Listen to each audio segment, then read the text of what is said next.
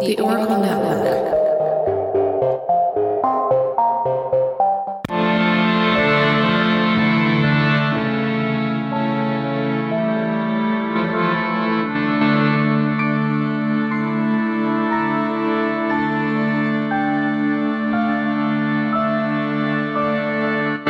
Hello and welcome to a special mini-sode of Ye Olde Crime, the show where Maddie and I discuss the funny, strange, and obscure crimes of yesteryear every Wednesday. This special bi-weekly segment is called Can You Crack the Cramp Word, which is slang for a difficult or obscure term, which I thought was very fitting. And with me today is Dustin from the Sandman Stories Presents podcast. And before we begin, I'd like to give him a chance to tell us a little more about himself and his podcast before we start the game. Well, hello, hello. My name is Dustin. I'm an educator living over in South Korea. I've been here for almost 15 years. And a couple of years ago, I started reading a lot of folk tales and fairy tales for my students. And I decided to branch that out and put them out into the world. So, like Ye Olde Crime Podcast, I go back and look at old books and old stories and stuff like that. And yeah, I just bring them from all around the world. So it's probably stuff you've not heard of. It's there's no Cinderella stories. There's no ugly Mhm. duckling, but there is Zulvisia and Aponibolinayen. So fun stuff like that. Yeah. I was telling Dustin before when I wasn't really recording because my audio wasn't showing up Mhm. that both of my children are big fans of his show. It's interesting hearing, like you said, stories from around the world that aren't your typical Little Mermaid and things like that. So it's that's one thing that I really enjoy about your show. And you can actually pronounce everything, which kudos to you. oh, oh, uh, it, it takes me several times. Plus, I have to look up pronunciations, and I'm sure I still get a lot of stuff wrong. But trying is the best I can do. Exactly.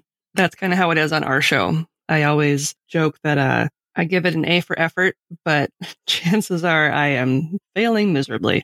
That's all you can do is try, right? Yep.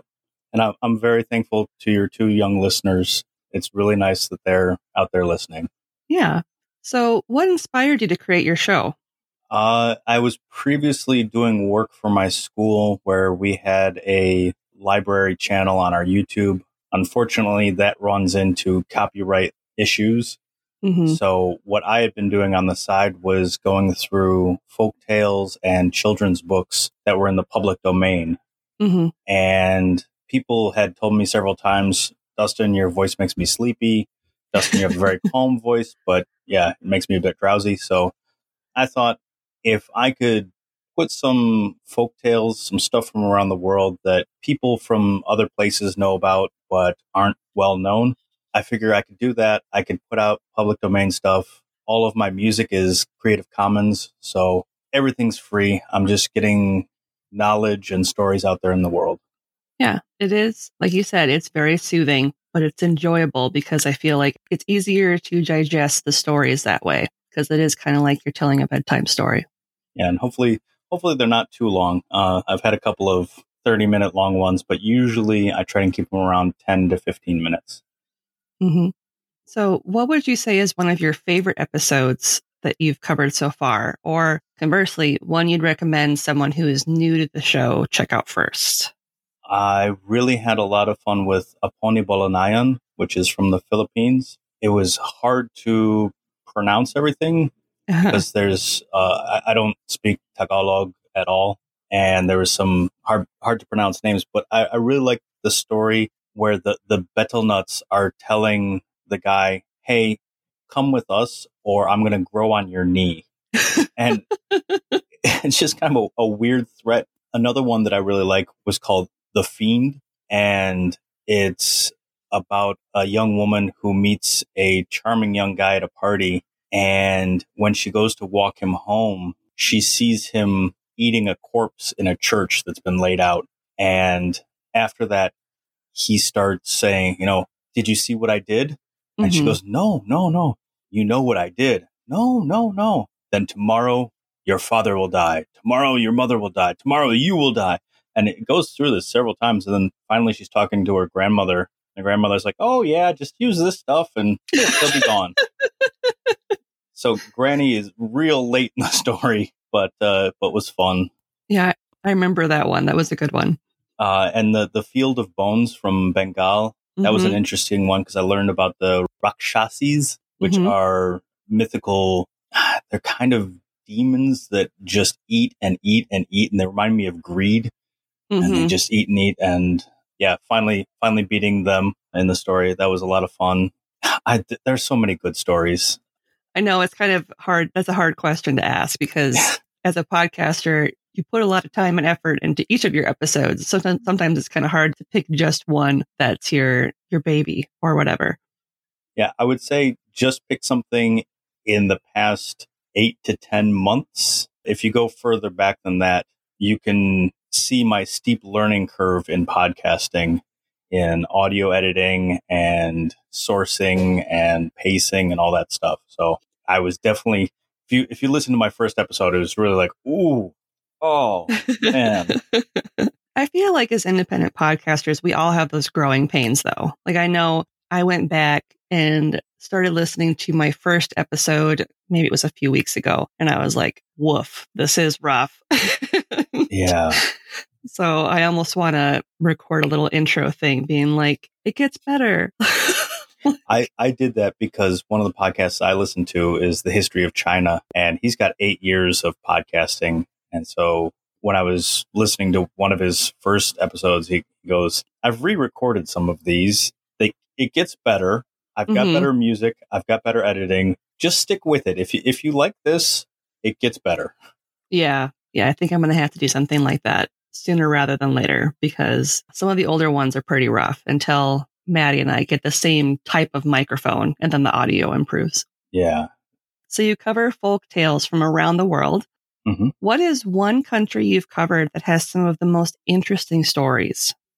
Ooh, uh, there's another been, hard question. yeah, because there's just been several that I've really enjoyed. Some of the wilder ones have come from the Azores, which are just off of Portugal. There's a, a story collector, Elsie Spicer Eells, and she did the stories of Brazil, which are a lot of my early episodes, and then stories from the Azores. And that one's got some weird stuff like why dogs sniff each other's butts, which is one of my episodes. So if you go back and find that one, you'll know why dogs sniff each other's butts. And there's another one about a boy who tricks somebody about some pigs. He's like, "Oh yeah, you can you can have my pigs," and he's cut off the pig's ears and, and put them in the mud. And he said, "Oh yeah, my pigs have sunk, but you can pull them out and, and have them." And he runs away with the guy's money. the guy goes and pulls out some pig's ears and tails that aren't attached to pigs, and it's just like, "Oh wow!" but I, I think anytime I go outside of stuff that I'm familiar with, I get some really interesting and wonderful stories. The Philippines have been great for it. Korea, where I've I've lived here for a long time, they've got some really fun ones. I, have got one coming up soon that because of the language that was used, I get to mm-hmm. use words that are now uh, references to genitals, but were not at the time. There's a lot of roosters and cats. Yep.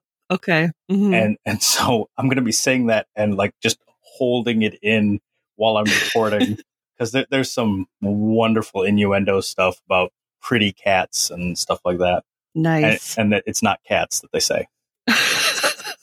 so it, it, was it was pretty wild. But I don't all of them. All of them have been wonderful. Japan's been amazing. China's got some really cool stuff. Russia is really dark. Russia's got a yeah. lot of dark, brutal stuff. And I'm just like, oh. The only thing I haven't liked and it's come mostly from Iran, Turkey, and to some extent Brazil, has been some racism, some sexism. Uh, of course, there's a lot of sexism all across all of them. Yeah. Uh, and then some anti-Semitism where it's just like, oh yeah, we're going to have a Jewish character who argues about the price of something for no reason. Doesn't help the story at all. Not anything in there. Just Jews and money. I'm like, oh man, what? Why is this even in here? So yeah. with stuff like that, I delete it. I either take the character out or change the character. There was one of the Brazilian stories that I just didn't record at all because it was all about a little black boy who wanted to be white. And oh. I was just like, oh. hmm, I don't know how I can edit this in a way that I can have it be any sort of story that I would want out there. Exactly. Yeah. That's a little, yeah. it, it was a bit much for me. So I'm like, eh, let's skip that one. Oh, Ghana. Ghana has had some fun ones so far. A lot of Anansi stories. Oh, yeah. We've covered uh, some stories about Anansi on my other podcast, Pineapple Pizza. So yeah. that's a fun character. Oh, yeah. Lots of free free books on Anansi on there. And I'm, I'm really excited because I got one book that is Louisiana folklore. Oh. And it's got a mix of French and English. Like some of the characters have Cajun names, and I, I have to go through and do the research on the stories to understand. Oh, that's the French word for this. Oh, that, gotcha. For more context, so yeah. you're not just like what? Yeah, but it's oh, it's going to be so much fun. That's awesome. I got to finish the books I've started already, though. I've got to finish the books I've started. I know that's the hardest thing is I know for me when I will find some cases or stories that I kind of add to my list to cover down the road, there are some that I'll come across and be like, oh, I want to sit and like just read about that right now. And then I'm like, no, no, no, I got to finish researching this week's episode. I'll have to get back to that one at a later date. There's a book that I, I thought of you guys the lives of the most remarkable criminals who have been condemned or executed for murder, the highway, housebreaking, street robberies, coining, or other offenses. Ooh. I think, and that one's on Project Gutenberg. So I, I thought of you up. guys when I was looking through it. And it's, it's the stories of, you know, people who have committed crimes and have been hung. Yep. Lots of that. Yep. I'll have to look that up. Thank you. Yeah. There's, there's so many stories like that. And I'm reading a book right now, which is going to sound extremely morbid, but it's called mm-hmm. Dark Archives. And it's this book where this woman is researching books that are supposedly or literally bound in human skin. Ooh, like the Necronomicon. Yes. So she's going through and kind of researching these different books that either are or are supposedly bound in human skin. And I read it at night before I go to bed, kind of like give myself a break from screens and kind of turn my brain off a little bit. Understandable. It kind of has the opposite effect because I'm like, this is fascinating. But I happen to notice that the next chapter in the book is about William Corder, who we covered on our show. So I'm very interested to learn if the book that is supposedly wrapped in his human skin is actually wrapped in his human skin. Ooh. So to be continued for that. I might have to do an update on the podcast if um, it proves to be true or it's disproven. So I'm excited to read that chapter. That sounds like a lot of fun. Yeah, it's a very interesting book and the processes that they've developed to be able to detect the different types of leathers, quote unquote, that right. are binding these books. You know, some of them that are supposedly human have been determined to be like sheepskin yeah. Things like that. So it's, it's very interesting. And she's like learning like old tanning methods from way back when, Ooh. when people supposedly made these books. And it's, it's extremely fascinating. So if you have a chance to check it out, I highly recommend it. It's been oh. very good so far. Yeah, the, the, the, the tanning thing, uh, there's videos online of a guy that goes through the dirty jobs of ancient England and uh, he's a historian. And the tanning one with the, the vats of urine and everything, it was just like, yes, oh, oh, that's got to smell awful. Yes, yeah. She visited a guy who uses a very similar method, but it's something involving, um, I think it's goat parts. Something like that. And I was like, oh my God, I can't even imagine. She said she could smell it like several blocks away before she even oh, got inside the building. And I was like, oh, I can't. He, must even imagine. Neighbors. Oh. Yeah, it's like out in the middle of nowhere in like this wooded area. And I was like, that's probably good. oh. I can't imagine. Oh, terrible. Yeah, so that's the morbid book that I'm reading right now before bed. that sounds good. I mean, I'm I'm reading a fairy tale type thing. It's the Sa- Samguk Yusa, which is a Korean telling of their foundation and the, the different nations that were there before Korea oh. Uh, but there's also a lot of like fairy tale elements to it. So, like one king, uh, they said he had about a half a yardstick dangling between his legs. And so oh. he had to find a giant woman to be his queen. and when he was looking for her, he was out walking around and he saw uh, several dogs standing around what seemed to be a large puddle, almost a small lake. And uh, the neighborhood folks were like, "Oh yeah, that's old uh, tall lady over there. She made that." I'm just like, "Oh wow, this is all of the story." okay, that's amazing. Yeah, it's fun stuff. It, it makes history more interesting. It does, that's for sure. On that note, would you like to get into the Victorian slang term aspect of the episode? I do. I, I'm I'm excited about this. I've read uh, the dictionary of the thieves' cant a while ago, so I'm hoping some of that will come back to me. There you go. So your first term is got the morbs, and I'll spell morbs for you. It's M O R B S. So that leads me to think that morb would be some sort of like sadness, morbidity, or something like that. So I would think it would be like feeling sad. You're, you got the blues, you're feeling morbid, you got the morbs, you're down in the dumps, you're ready to die. You are 100% correct. It's an oh. 1880 phrase indicated temporary melancholy. Hey. So, like, you've got a case of the morbs. Oh, that's so it's a it's a cool phrase. Bring it back. It is a cool phrase. Some of these are actually really cool, and I kind of want to bring them back. That's the, the interesting part of this segment is some of them make zero sense whatsoever, even after you hear what it actually means. But other ones sound very applicable to everyday life. So oh. maybe I'll have to start bringing some back. Uh, I'm I'm one for one. I'm retiring. I'm out of here. Bye, everyone. I'm betting a thousand percent. I'm done. It's only down from here. So your second term is nosebagger. Nosebagger. Mm-hmm. Nosebagger makes me feel like somebody who's collecting boogers or something like that.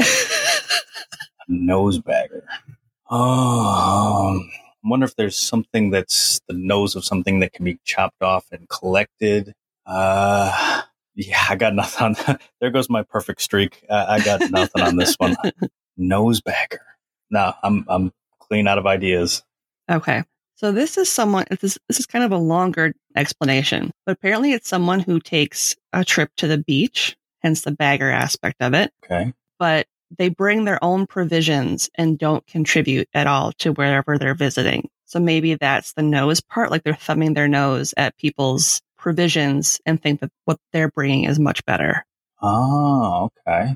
That makes that makes a bit of sense. Uh, I was listening to the Irish History podcast today, and he was talking about how beaches weren't, until very recently, beaches weren't a place that people went for any sort of leisure. And like fishermen and folk like that would go, but the, the danger from the sea and all like that meant people didn't really see it as like the leisure place to go up until yeah. like the turn of the century. And then they're like, oh, yeah, the beach is great. So, yeah, if you, if you don't buy from the local shops and you just kind of bring your own stuff in, I, I can see how it's kind of a, I guess, yeah, like you said, thumbing your nose at somebody.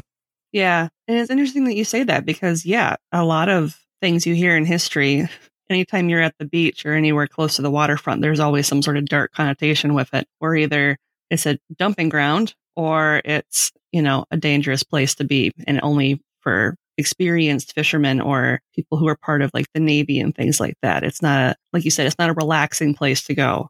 Yeah. Hey, let's bring the wife and kids. Oh, no. no, there's, there might be mermaids or sirens or other dangerous creatures that can take you away and drown you. Oh. But you got one right. And that's yep. awesome. Yeah. Feeling pretty proud. Yeah. 50%. 50%. Not too bad. That's what I get for reading that dictionary. The, It's the thieves' cant, like C A N T. So like the word can't, but without the apostrophe. They've got a whole bunch of interesting ones, lots of wonderful phrases in there, and uh, it, it's it would be good for research as well. I think it's also on Gutenberg. Thank goodness for Gutenberg. I know, isn't it great? There's so many good things on Gutenberg. The book is the 1811 Dictionary of the Vulgar Tongue by Francis Grose, G R O S E. Cool. I'll have to look that up. I'm sure it'll contribute a lot to this segment. Yes. one one phrase that uh, you'll have to look up when you get to that book is to box the Jesuit and get cockroaches.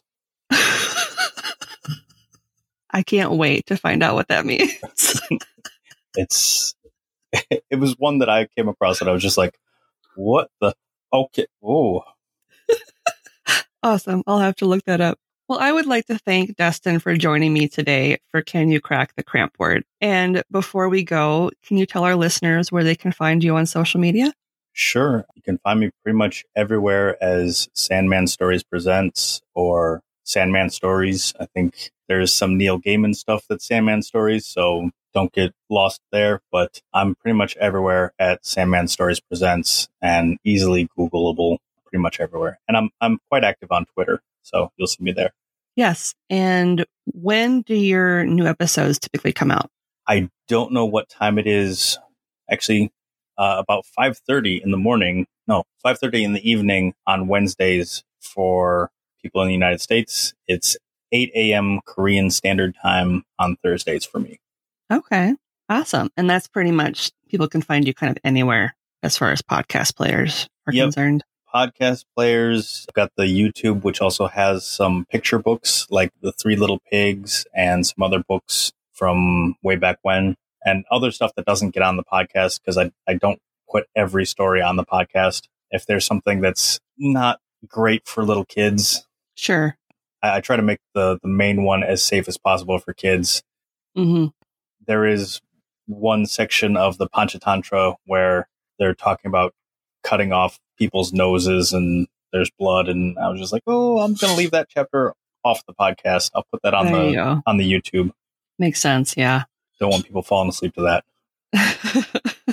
Wake up and wondering if their nose is still there. Yeah. Well, it was it was pretty gruesome. Awesome. Well, thank you again for agreeing to be on the show. It was really fun having you on. I'm excited to check out your recommendations for books and look up that term. And on that note, as always, I'm Lindsay, and I'll see you next time with another tale as old as crime.